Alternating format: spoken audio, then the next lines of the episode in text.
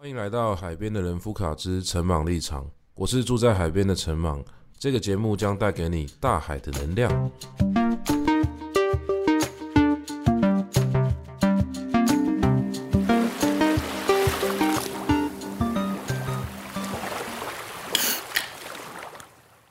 上礼拜六，我们请巴奈老师来练堂唱歌。这个活动其实本来是为了要宣传他的写歌工作坊哦，在明年一二月的时候。不过在表演开始之前，啊，这个工作坊就已经额满了，所以说这一个表演就变成是一个比较开心的表演吧，就纯粹来表演。其实当初找巴奈老师来的时候，也是呃希望他可以来绿点堂表演啊。不过他一到绿点堂之后，竟然就跟我说他想要开课，那我当然也非常开心嘛，所以就跟他谈了这个写歌工作坊的相关事宜。那后来呢，也顺利的达标了。那希望明年一二月有参加这个工作坊的朋友呢，能够得到他们所想要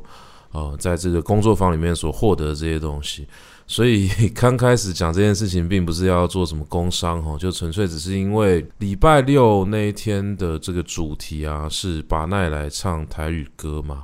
那因为明年的时候，巴奈老师要发一张台语的专辑，所以礼拜六的时候，他就把新专辑里面的大部分的歌呢都演唱过一次。我们听的时候的感觉是，那个歌词真的非常的典雅，然后再加上。宝奈老师的声音本来就非常的真诚，我觉得这其实蛮难得的，因为以他这样子的一个辈分的歌手，在歌坛打滚多年吧，我这样讲不知道他会不会生气，反正就是说。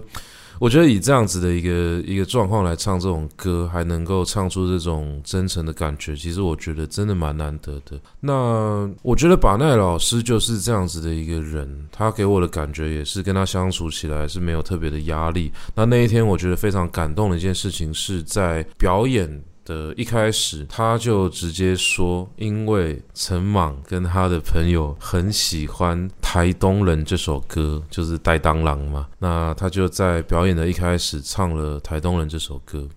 其实那场表演在最后的时候情绪有点满哦。不过我在最一开始的时候，可能也是因为我那天特别累。所以我听到巴奈老师在我面前唱《台东人》的时候，而且他又特别点名说是为了我们很喜欢才唱的，我就一度快要掉眼泪。《台东人》这首歌对我有一个非常深刻的意义，因为它是我过世的外公非常喜欢的一首歌。我记得在我外公生病的那一段时间，有时候我去医院。陪他做复健啊，当然，因为可能彼此也都应该应该是我们比较忙啦，那也拨不太出什么时间能够陪他，所以好不容易找到一个时间，刚好外公在医院做复健的时候，我们就去陪在他旁边，看看可以陪他做一点什么。那那个时候，外公最喜欢在医院跟其他的这个病友吧，反正就是一些阿公阿嬷一起一起唱歌。外公是一个喜欢唱歌的人。我从小就跟着外公一起唱歌，那当然外公唱的歌对我来说都是非常有年代的嘛，所以也因此有幸呢，从小时候就接触了这些歌曲了。其中有一首歌就是我刚刚讲的《台东人》，他的歌词乍听之下觉得非常的强，但是如果仔细去读的话，会觉得这其实是一个非常凄美的故事。它里面讲的主角不是很明确。那应该是一个嗯，所谓的风尘女子嘛，因为里面讲这个“得点啊杂布”哦，“得点杂布”这个概念嘛。那里面有讲到说有情啊，还是无情啊，还是有些无情啊？哦，就是这个风尘女子跟应该是这首歌里面的主角吧，他们之间的一些互动啊。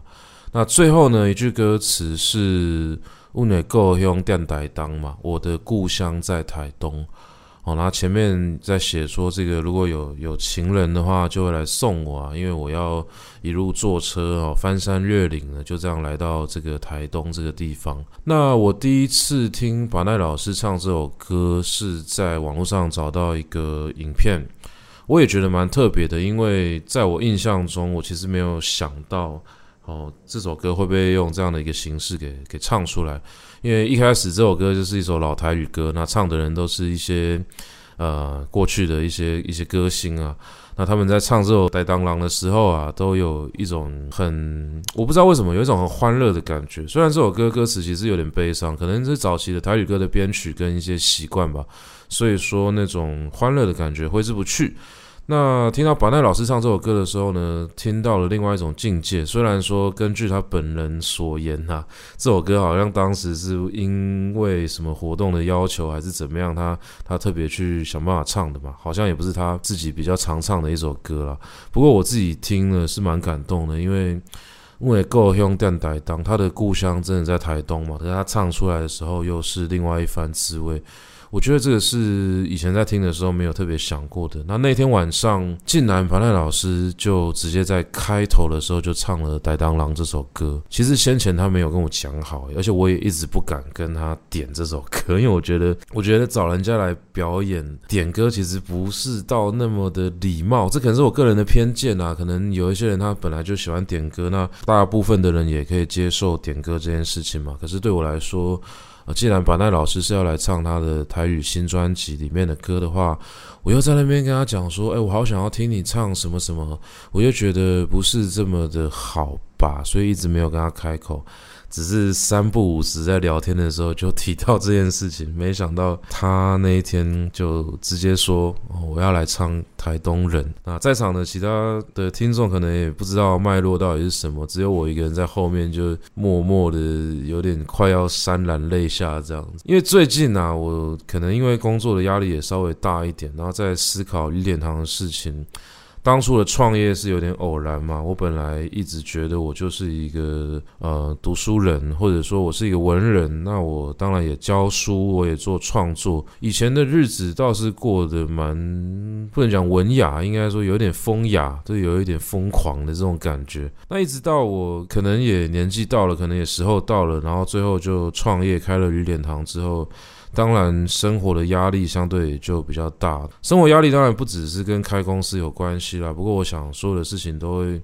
在他该发生的时候一起发生嘛，所以慢慢的我就开始思考说，作为一个文人，好像我们都会觉得赚钱是一件很很不好的事情，很怕人家讲说，哦，我们都是出来捞钱的，我们我们读这些东西本来就是干干净净的，不知道为什么讲到钱就好像身上有什么东西被弄脏了。年轻的时候都这样想了。那当然，年纪再稍微大一点的话，就会知道说这个莫名其妙嘛。因为世界上难道真的有这种不食人间烟火的人吗？你总是要有一点点金主吧，才能够保持你这种清高的形象吧。那我自己在外面打滚这么多年，当然对于钱这件事情已经是很熟悉啦。我会去面对自己的困境嘛，去面对这个突如其来的名利嘛。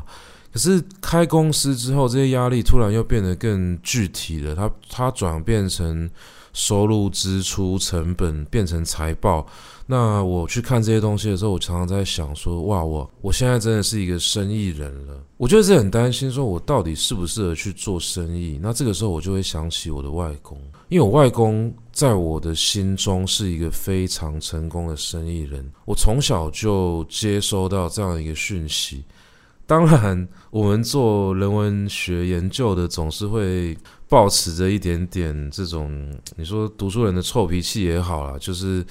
呃，这这种思考事情的习惯嘛，我总是会觉得说，每一个人的生命史哦。它毕竟是经过言说在传递的，所以当别人告诉我外公年轻的时候做了什么什么样的事情，我当然会很很开心的接受我外公是这样子的一个值得崇拜的人。但是有些时候我也会想说，这个关于我外公年轻时候的事迹的种种描述啊，毕竟是透过他的子女，也就是我的妈妈、我的阿姨们所描述的嘛。所以当然啦，一定会失真哦。这部分我也没有特别要去回避它。不过，我想在我的位置有一个好处，就是毕竟我不用去花太多心力去质疑这件事情。我可以作为一个受外公疼爱的孙子。很开心的接受他就是这么样子一个这么好的人嘛。那这件事情呢，也就一直都维持这样的状态，一直到我外公过世，我都还是觉得他是影响我这辈子非常重要的一个长辈。那我有很多的做人处事是跟他学的，所以最近在思考这些做生意的问题的时候，我我也会去质疑，说我到底适不适合做一个生意人，要去卖这些东西。因为过去我读书是很快乐的，那现在读书的快乐当然是没有消失，但总是多了一份焦虑嘛。说到这个做生意啊，其实撇除掉一些商业操作的部分，我觉得我从小。有受到一个蛮良好的训练，是有关于社交的。因为我们我们家就是很喜欢聚会嘛。那其实，在聚会的时候啊，在那个酒桌上面，外公乃至于其他长辈都会教我们一些，我觉得我现在看起来比较像是传统产业的一些礼仪啦，就就是一种台式的饮酒文化。比如说，跟长辈敬酒的时候要用两只手。那什么时候跟长辈敬酒呢？呃，我们长辈都会告诉我说，只要你要喝你眼前的这个饮料，尤其是你现在已经开始喝酒的话，你不可以自己喝哦，因为你自己喝就会有点像是呃平白无故就扣损了自己的一些一些扣打哦，因为他们在想象说那个酒桌上面是有一点要拼酒的感觉。啊，那你去拼酒的时候，当然你不能够这么快就喝醉啊。所以说，在酒桌上面会喝醉的人，应该都是被灌酒，不然就是莫名的啊，没有判断好自己的酒量，然后到最后呢，就会出尽洋相嘛，这种感觉。那我在很小的时候呢，就被教育说，哎，十八岁以后没有到很小，就十八岁以后。呃，真的可以在酒桌上面跟大人喝酒的时候啊，如果我因为口渴还是怎么样，我就把我面前的这个酒杯里面的酒给喝掉。这个时候呢，如果被发现了，那长辈就会跟我讲说：“你怎么自己喝？你自己喝你怎么没有找别人喝？”他的意思当然不是说你自己喝是不礼貌的事情，而是是浪费的事情，因为你浪费了一发子弹。那如果说你要喝酒的话，你就应该要去找一个你这桌里面坐的一些长辈，或者是你要去呃面对的一些对象，那你就跟他说，哎，那个谁谁谁，那我怎么样，我敬你嘛。所以后来我就养成一个习惯呢，我只要跟着一群长辈喝酒啊，假设是做圆桌的话，我要喝酒的时候，我都会直接去哦找一个长辈跟他讲说，哎。那个某某某长辈哦，你你最近怎么样啊？那我我敬你一杯，就是你找一个理由。我觉得这个其实也蛮蛮有趣的。一直到我我后来念中文系去读书之后，我竟然就被认为是一个很会劝酒的人。我当时听到这个评价的时候，个人觉得还蛮无辜的啊。那是我家庭教育啊。我是每一次喝酒，我都必须要绞尽脑汁想一个理由去找一个人攀谈，然后去想办法掰出一个就是我们要喝酒的这个 这个这个这个理由嘛，才可以才可以把我面前的这杯酒给喝下去。哦，就因为这样子的一个从小的耳濡目染吧，所以养成了我这样子的一个喝酒的习惯嘛。所以当然后来我也慢慢的接触到不同的朋友，然后跟他们聊到他们自己的一些家庭，我才发现哦。原来这个习惯是我们家的特殊文化。当然啦，也许有一些人会有共同的经验啊。如果家里面早期是有做生意的，或是很常在跟别人应酬喝酒的话，有可能都会聊到，或者说有这样子的一个家庭教育，就是你眼前有酒，你不能够直接喝掉，你必须要找一个人喝。哦，像这样子的一个文化，在我长大以后去分析它，我都会觉得它是一个很厉害的酒厂生存法则，哦，这边要讲到我的外婆。其实我外公酒量没有那么好，这可能跟他在，毕竟在我有记忆以来，他的年纪就有点大了。然后再来是他身体一直都没有那么好嘛。然后也有可能是他本来真的没有那么喜欢喝酒。不过讲到我的外婆呢，那个就厉害了，因为我外婆是我们整个家族里面的大家最不想要挑战的一个喝酒的对象。我外婆会有一百万种理由劝你把。你面前的这杯酒给喝掉，那些理由呢，实在是千奇百怪。如果你跟他讲说，哦，我今天不能喝，我今天感冒，他就是说喝酒消毒哦，这是基本的。啊，不然就是说，呃，我现在没有办法喝这么多，那他就会跟你讲说，啊，你现在如果把这杯喝下去的话，等一下就可以少喝一点。那其实这是假的。那或者是呢，比如说你现在喝的是啤酒，那阿嬷就会拿威士忌出来。他就跟你说，威士忌的酒精浓度比较高，所以他只要喝一口的话，你就要喝一杯。那如果他喝掉一杯的话呢，那你就要喝三杯。就是有那种你也不知道到底要用什么样的方式去解释的这种大钞小钞的换算方式。哦，大钞就是就是烈酒了，小钞就是啤酒了。那你就不管怎么样，顺着它这个游戏规则走嘛。那当然了，我从小在这样的一个环境长大，我也不会感受到其实。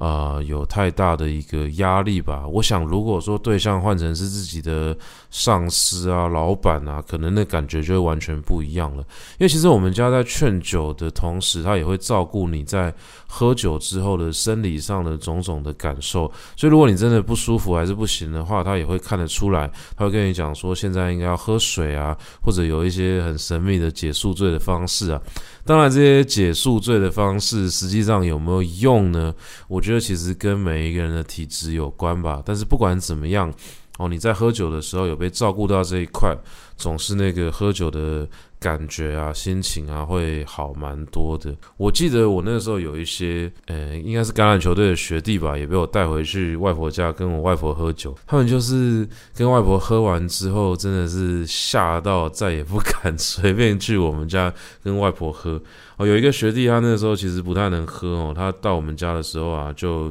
就就被问说，你要喝那个啤酒还是红酒？他心里想说啤酒很胀嘛。所以他就想说，那我我喝红酒好了。结果呢，家里面排出来的呢，全部都是啤酒杯。那每一个人干一杯啤酒的时候啊，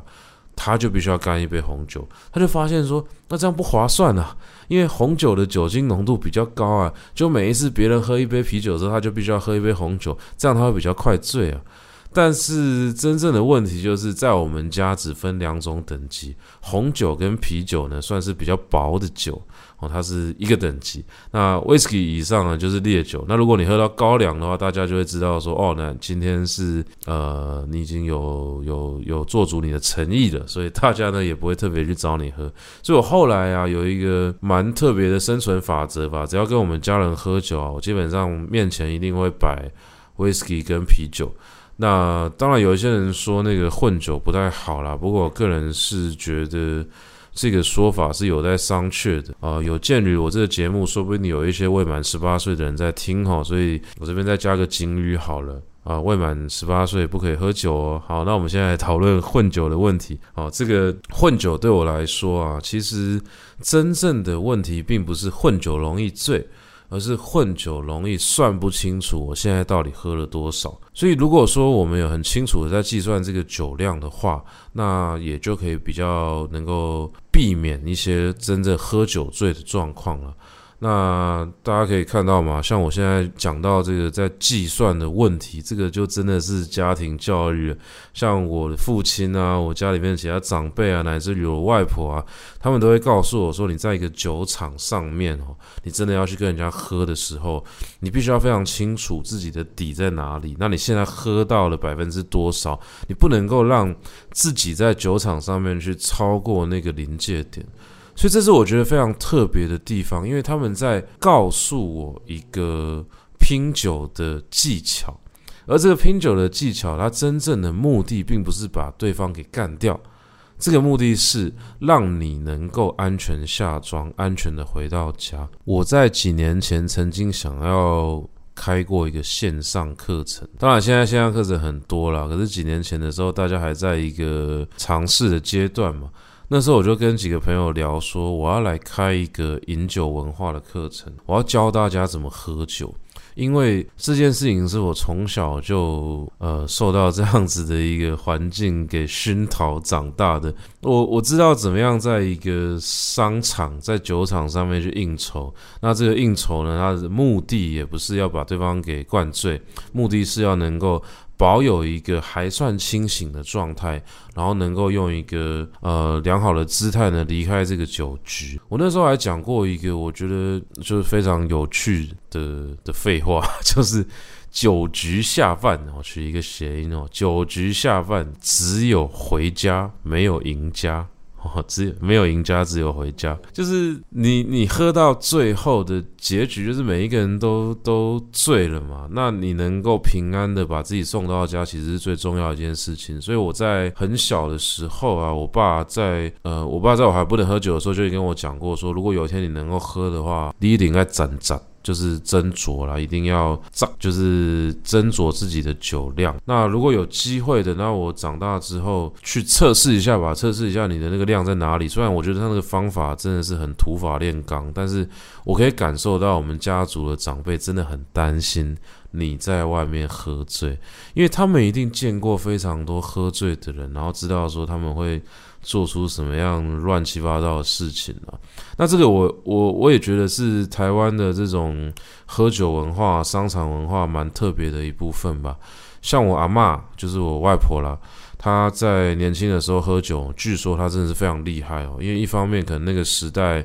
女生去喝酒就有一些特殊的脉络，所以她可以用她的这个身份呢去换到比较多这个男生的。酒吧就有点像是说，我觉得那个老老老一男，我、哦、这样讲好像不太好，就是老一辈的那个男性都有点这种感觉啊。女生跟他喝，他就一定要拼到底嘛。那外婆也利用这个特色哦，去去跟他们喝酒。那我外婆她散酒是一流的，她那个酒杯举起来呢，绕了一圈之后，跟每个人讲过一句这个客套话，她把酒杯放下来，你都不会发现她没有喝，因为她整个人感觉就是已经把那杯酒喝下去。那如果你特别要去抓他有没有喝那杯酒的话，哦，那他这真的厉害了。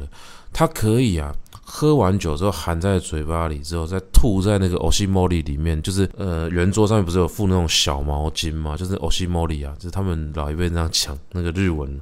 他直接。用那个毛巾假装是擦嘴巴，就一擦的时候，那个酒已经吐掉了。哇，这个就真的厉害，我从来没有想过这一招。那后来呢，听他们讲才知道说，这个真的是我太嫩，因为老一辈呢真的很常干这种事情，尤其是像我外婆那种身份。呃，可能陪我外公出去跟别人交际应酬吧，他就可以做到这个等级。我真正感受到这件事情是在后来有一些聚会，外公也生病了，然后当然整个酒局上面的气氛都是由我外婆负责去炒热的。他就在在一些餐厅啊，呃，那些餐厅可能是他们认识的嘛，去定定位的嘛，那些餐厅的老板呢，都会特别出来跟我们家的人喝酒，算是打个招呼。我外婆啊，只要拿起酒杯啊，哦，那些老板都会都会故意讲说，哎呦，这个翁寿啊，就是我外婆就是那个王嫂嘛，说翁寿啊，被高林哦，那个不敢不敢这样，就是他们会很怕，因为我外婆真的很会灌酒，然后那些那些老男，老老老男人。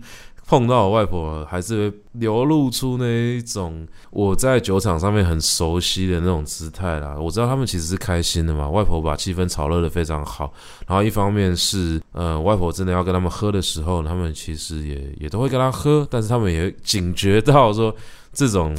嗯、呃，这种商场上面的真的会喝酒的女人呢，其实你真的不能跟她拼酒，因为。他会用尽各种方式，在这个酒局上面去维持他自己的清醒。那言下之意呢，就是你等着被灌醉吧，好，这种感觉。那小时候啊，我也常常感受这样子的一个一个事情嘛。外婆就是这样子的一个真性情的人，包含她整个穿着打扮啊，其实她穿着打扮非常时髦耶。我到国中的时候，我的印象还停留在外婆就是非常会穿衣服的人，导致后来学校有一些女生跟我讲说：“哎，我最近买了什么衣服还是包包啊？”我就跟她说：“哦，这很漂亮诶，跟我阿嬷的一样。”结果呢，那些女生就生气。但是我不是，这这不是一个批评啊，这对我来说是一个夸奖啊。我阿嬷是我们全家最时髦的人，她跟我妈出去都会被误认成姐妹，哦，不知道谁是姐姐，这个对我妈有点不好意思。但是这真的是这样子啊，外婆就是这样子的一个女性，所以她在酒场上面展现的这种姿态，我觉得无形之中真的影响到我的一些呃后来成长的过程吧。那我外公也在我外婆这样的一个帮助之下，我想啦，因为实际上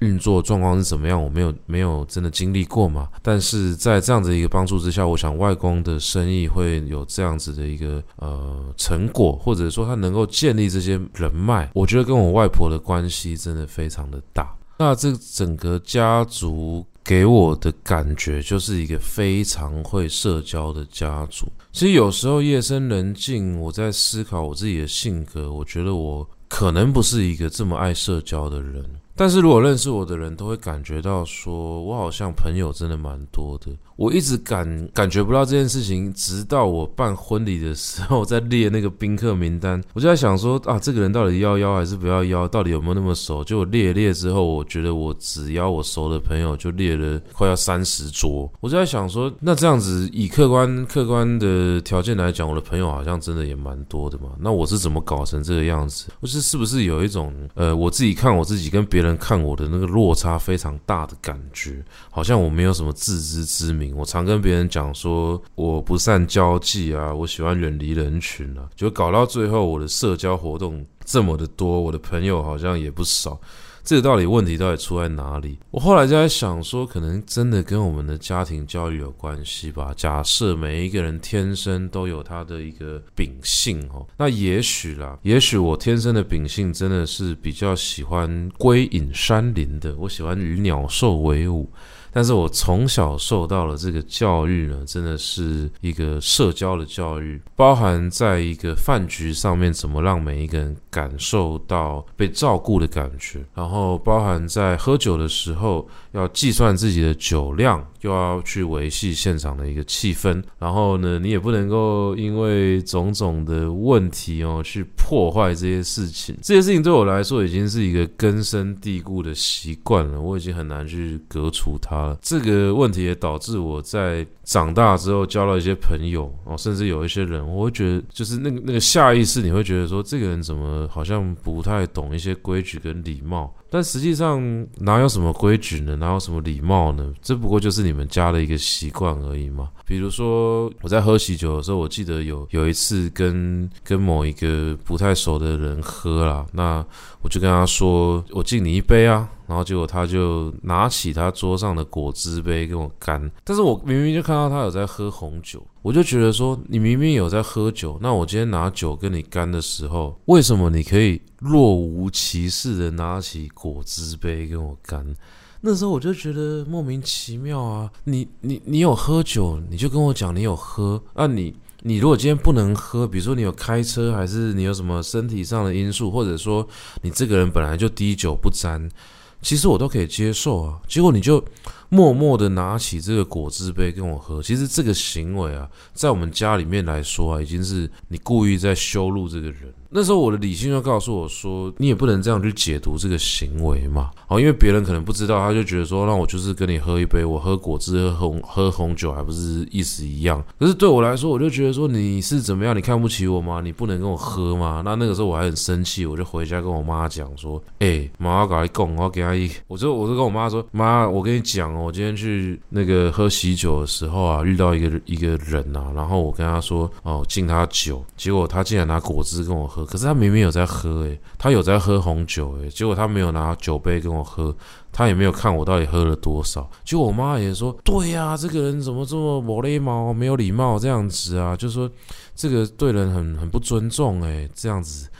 我就觉得说，天哪，这是我后来在想的事情啊，就是。我们家真的是根深蒂固的这样的观念没有办法革除，我妈还跟着我一起去骂这个人。但是仔细想一下这件事情，就会知道说，其实不是每一个人都有这样子的一个概念嘛。那早年的时候，他们在酒厂、在商场上面形成了这样的一个文化，我会称呼它是一个习惯啦。那这样的一个习惯，在脱离了那个文化圈之后，就没有特别的意义了。可是我还带着这个习惯去进。进到我的生活圈，导致我在跟一些呃其他在学生时代或者说出社会之后认识的朋友在交流的时候，多多少少会带着这样子的感觉。那这个感觉要到好几年之后，我才慢慢的把它给排除掉。我想这个就是一个家族对一个人的影响吧。而这些影响，它不管你要承认还是不要承认，它就真的在你的心中啊。那每一个人要去跟自己相处的时候，你必须要去分析自己的种种嘛。那分析自己的家族里面的一些特色的话，我觉得其实也蛮重要的。像如果我没有去分析我的家族，我不会感觉到说我家族里面的这个社交性格，它是如此深刻的影响着我这样子一个人。那我也不会去发现说我的外公啊，这样子的一个人格形象，其实早已默默的在影响着我的行为模式。尤其是在我外公过世之后，我常常想到他。那我有点不太确定，有时候我会怀疑，我想到的是真实的他，还是大家口中的他。但不管怎么样，这些形象现在都已经叠合在我的心中了。只要想到我外公，我就会想到这样子的一个人。那我也想到他会做的这样的一些事情，乃至于说有些时候我有点犹豫的时候，我就在想说，如果是阿公来的话，他会怎么？我想到我外公的时候，我就会想说，好啦，如果说遗传是有用的话。希望外公有遗传一些做生意的细胞给我，遗传这种细胞嘛，应该反正就是 就是有遗传一些这个做生意的头脑啦，做生意的这种性格也好啦，这样子那我就比较踏实嘛。也许我接下来的日子呢，我可以相信说好，那我愿意再继续尝试看看。其实我从很小的时候在家里面成长哦。我就有感受到家里面的这种很热络的气氛。不过，一直到我真的去认识其他的家庭之前，我并没有觉得这是一个特殊的事情。嗯，在我小时候，我们的对比就是我的爸爸这边的家庭跟我妈妈这边的家庭。那我妈妈这边的家庭呢，就是以我外公外婆为主的这一这一大群人。他们是一群非常喜欢聚会的人，所以从小我参加的种种家族聚会，百分之九十呢都是在我妈妈这边的家庭里面发生的。那我父亲这边的家庭相对就比较可以说比较传统或保守，但我也没有觉得这样不好，就只是他们相对就比较冷静。那家族聚会呢，就是逢年过节大家回去拜拜，吃个东西，然后互相寒暄个几句。那家人之间的感情是，当然也是很深刻的，不过没有这么多的玩乐的感觉。可是，在我妈妈那边感受到的气氛就完全不一样。哦，在我年纪稍微大一点，可以喝酒之后啊，我就可以加入这个家族的真正的活动的精华部分了。我们家出去吃饭一定会分至少两桌，那后来人开始变多之后分成三桌。那为什么要分两桌呢？一桌叫做大人桌，一桌叫做小孩桌。看起来好像是这个样子，但是呢，实际上我们观察到的呢，都是有喝酒的坐在一桌，没有喝酒的坐在一桌。所以之后我们就会发现说，小孩桌那边也坐了一些不喝酒的大人，那大人桌呢，慢慢的也混入了一些会喝酒的小孩。这个会喝酒的小孩一开始就是我，因为我在呃妈妈那边的家家族呢是长孙。哦，我妈妈妈妈是大姐嘛，那我是大儿子，所以我就是长孙。那我也是第一个满十八岁的人呐、那他们要早喝酒的时候，其实我觉得他们应该期待蛮久了吧。以前我常常讲一个有一点点对我妈不太好的笑话啦，就是在我小时候啊。每次去外婆家喝酒的时候，我妈妈都会呃有点无无心的跟我讲到这件事情，说哪一天等到你十八岁的时候啊，你就可以开车，这样子妈妈就可以跟爸爸一起喝酒。哦，他大概的意思是这样子，因为每一次去啊，每一次去外婆家都是我爸负责喝，那我爸自己可能也爱喝，那再来是我外婆也喜欢我爸喝，那因为我们之后还要开车回家的缘故，所以。结局都是我的母亲呢，开着车把喝醉的父亲以及一堆小孩子，就我跟我弟我妹，哦，载上车我们回家。所以我从很小很小的时候就就习惯去面对一个喝醉的大人呐、啊。那我也觉得说，好像人长大就是一定会进入这样的一个状态。那在某几次真的有机会。我妈才有办法去喝酒，但其实我妈的身体可能也不一定不一定是那么适合喝啦，这点我不太敢确定。那至少她每次看到大家在喝酒的时候，她可能也会想要就是掺一脚这样子，所以她就是跟我讲说，十八岁之后你就可以学开车，那你就可以载爸爸妈妈回家这样。但她可能没有想到一件事情，因为。十八岁之后，我也可以喝酒了，所以结局就是真的是当时真的对我妈很不好意思，因为最后就是我妈必须要把喝完酒的我跟我爸载回去。好，我们家就是这样子的一个状况了。所以后来其实有几次我会鼓励他们坐计程车嘛，不过那个喝酒喝酒不开车，这也不是我们今天的一个主题。有机会我们再聊这件事情。我要讲的是，就是说从小我就跟整个这么喜欢聚会的一个家族待在一起。那我在上学了之后，也交到一些学校里面的好朋友。那有机会的话，其实我也会邀请他们回到我的外婆家。我觉得这一点对于很多人来说可能比较难想象，是因为嗯，大家的外婆家好像都有一点远在天边的感觉。对他们来说，那是一个只属于家族的地方，但是。我从很小的时候就可以看到我的舅舅、我的一些长辈，他们喜欢带朋友回到外婆家去聚会。那后来我也开始习惯这件事情，所以我有一些跟我比较好的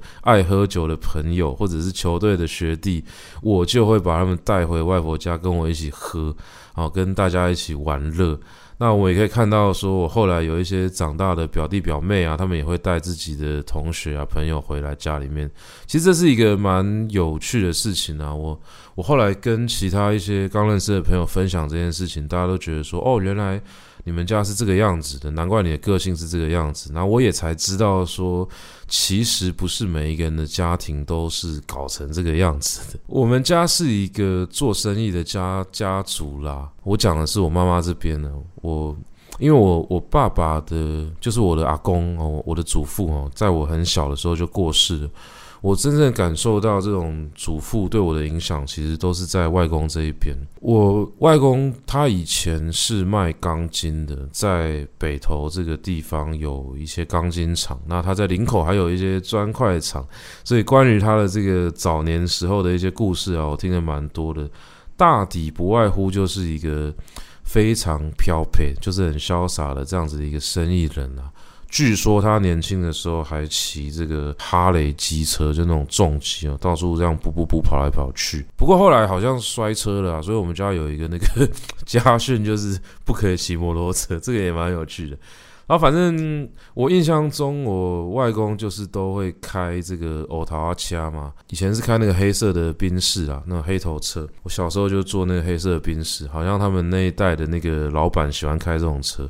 那我妈就会跟我讲很多外公以前的故事啊，包含他以前在那个砖厂哦，那个砖窑的时候啊，他从那个厂房开进去的时候，到那个办公室有很长一段距离，然后路上呢就有看到一些这个工人，他这些工人身上当然带着一些那个泥巴或者说灰尘嘛，所以外公那个时候就把车窗摇下来跟他们讲说，哎，那个你们要走到那个某某厂房对不对？那你们要不要上车啊？我载你们一程。那这些工人呢，他们就就说啊，不要了，我们身上很脏啊，我们没办法坐这个董事长的车这样子。就我外公就说啊，不要讲那么多了，上车了，反正就是 很潇洒、很帅气的那种形象。这件事情是我妈告诉我的，可是我妈为什么会知道呢？因为她听工人讲的。哦，这些工人后来都。呃，定期的在在每呃逢年过节的时候都有一些聚会啦，他们都会聚集起来去聊我外公当年如何如何，所以可能我的长辈们就从这样子一个谈天的过程之中去慢慢的了解到说，哦，我外公在工作上面的形象是这个样子。那外公早年的生意做的其实非常大，那我也在这个哦听长辈转述的过程之中有感受到这件事情，尤其是他们早一辈喜欢去买一些土地嘛，所以据说我外公。因为不识字的关系，所以他有很多的财产是被人家骗走的。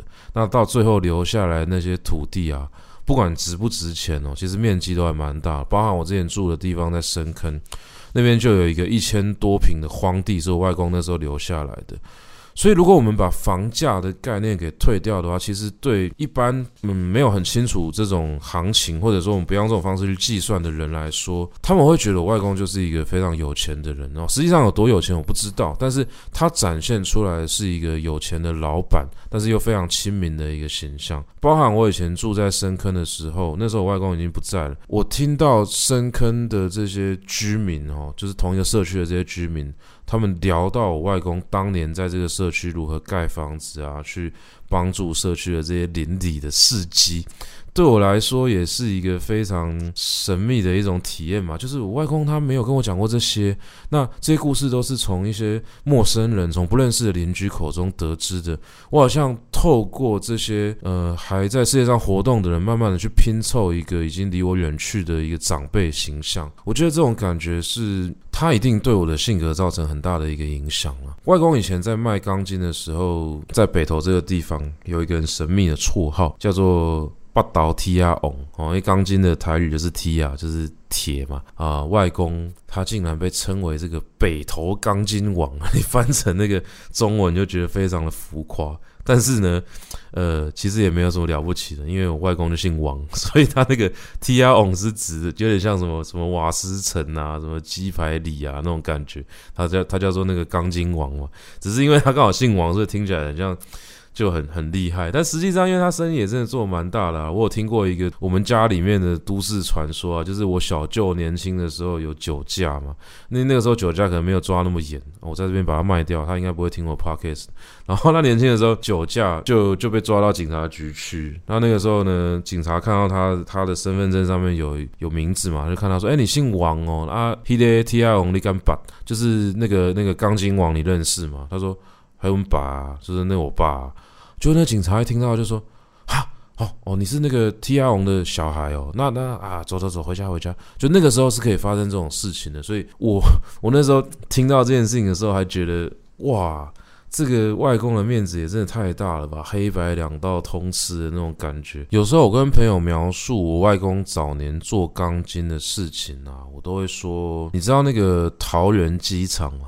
就是桃园机场有一半的钢筋是我外公去标的，因为我妈跟我讲过一个事情，是她跟着外公的车子，就是可能收款还是送钢筋还是怎么样，就到那个当时还在盖的那个桃园机场的工地里面，然后他们两个不知道怎么样糊里糊涂就开开不出去，最后开开开开开到最后竟然开到一个军事基地里面。我在这边讲这个事情，绝对没有要就是呃，也没有要讲说国军的那个 那个那个设备怎么样，反正就他们就最后就开到军事基地里面，然后就被拦下来，然后最后他们就讲说我们是那个钢筋的厂商啊，这样这样这样回去这样。我听到这个事情的时候，我就觉得说，这真的很适合跟别人描述我外公到底属于哈台湾史上的哪一个时代了。那在好几年前，我也曾经想过说要去访问访问阿公嘛，我都叫他阿公啦。讲外公是因为现在录 podcast 方便讲，但其实，在我们家是一直都没有分什么内外的。那那个时候，我就一直有心想要去把阿公跟我讲的这些事情啊，包含我妈跟我讲，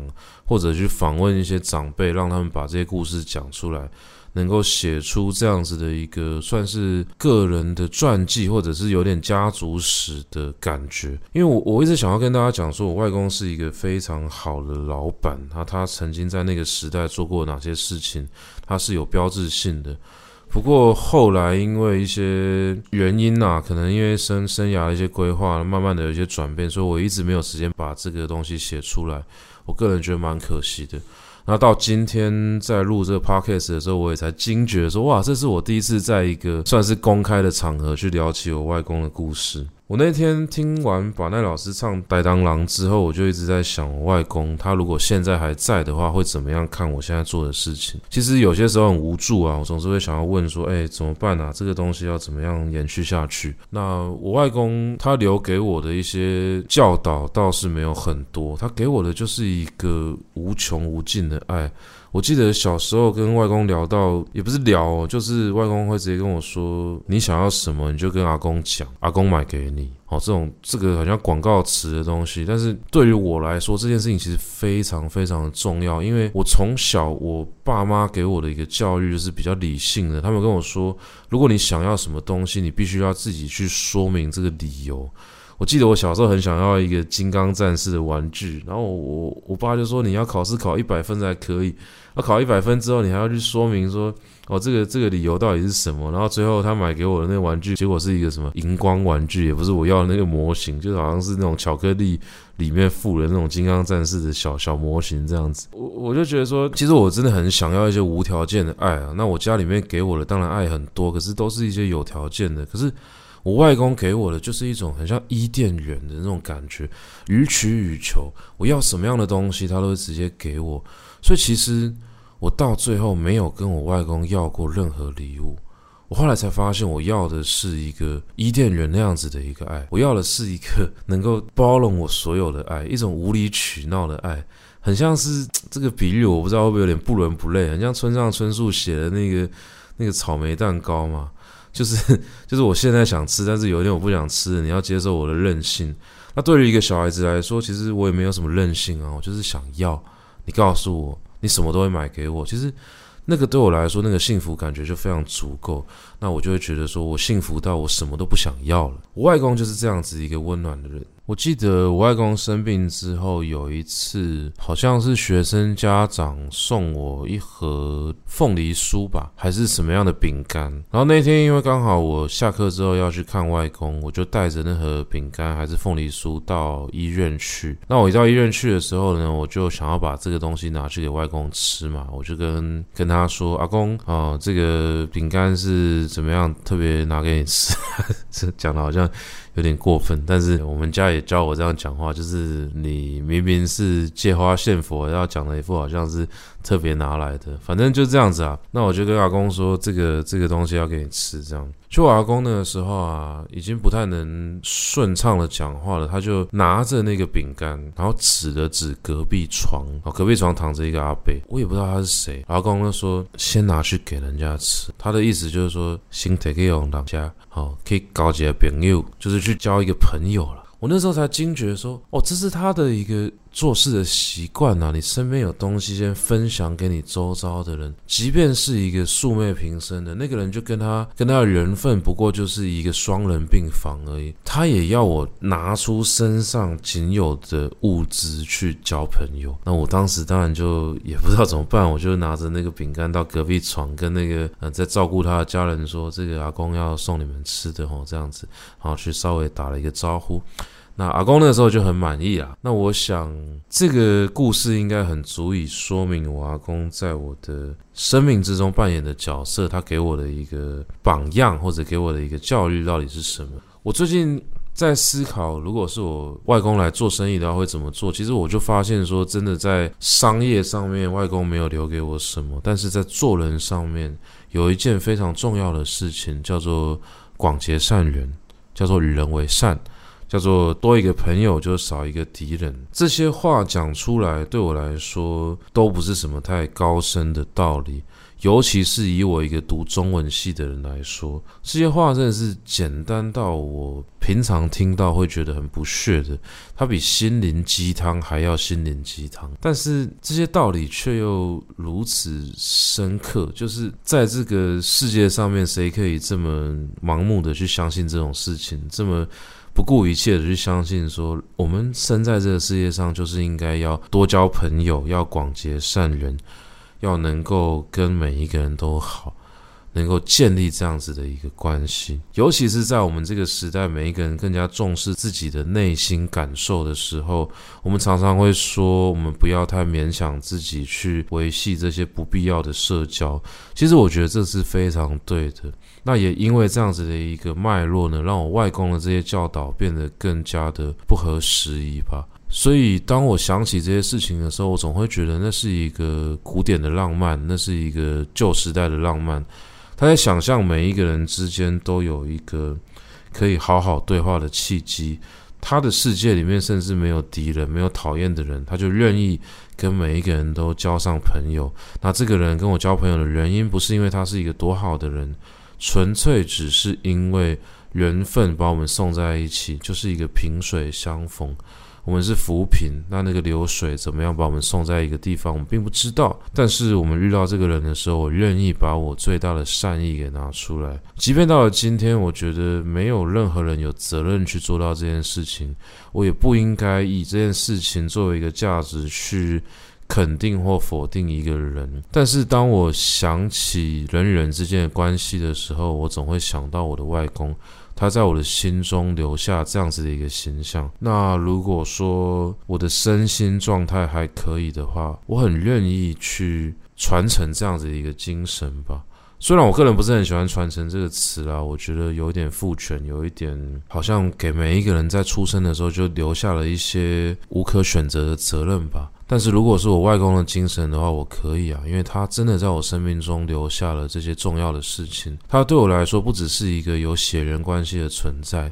他对我来说更重要的事情是成为一个我能够一辈子去仰仗、去信仰的一个父辈的形象。那我愿意在这样的一个关系之中去思考彼此有没有办法去用这种方式去对待。那也许我今后带给每一个人的善意呢，都是来自于我外公的这一份身教吧。那今天我们聊的这个主题呢，跟我的家族史比较有关系啊。本来有点想要聊这个拼酒文化呢，不知道为什么聊到我外公就开始讲起外公的故事。我想告诉每一个人，就是说，你听完这一集，如果觉得你的家人之中有一些人，呃，也曾经带给你某一些影响。不管是正面还是负面的，我想如果可以的话，留一点时间去给自己思考这些事情。有些时候，我们真的不是很能够面对这些事情。毕竟每个人都不是自愿来到这个世界上的，他也没有办法选择自己的家庭。那在自己的家庭之中，如果有一些长辈留下的事情是足够我们去，不管是学习，或者是信仰，或者是效仿，或者纯粹只是参考参考，其实它都是一个缘分的聚合嘛。那我们在面对这些事情的时候，如果可以更坦然的话，也许我们也可以更舒坦的去思考，我们到底是什么样的一个人。每一个人有先天的，有后天的，有无法区分先天与后。天的，那在好好的去剖析自己的家庭，剖析自己的性格之后呢，我也祝福每一个人可以好好的再认识一次自己，然后能够给自己一个真正自在的生活方式，然后能够爱自己一点。如果你们的生命中也曾经有人给过你这样无条件的爱的话，那。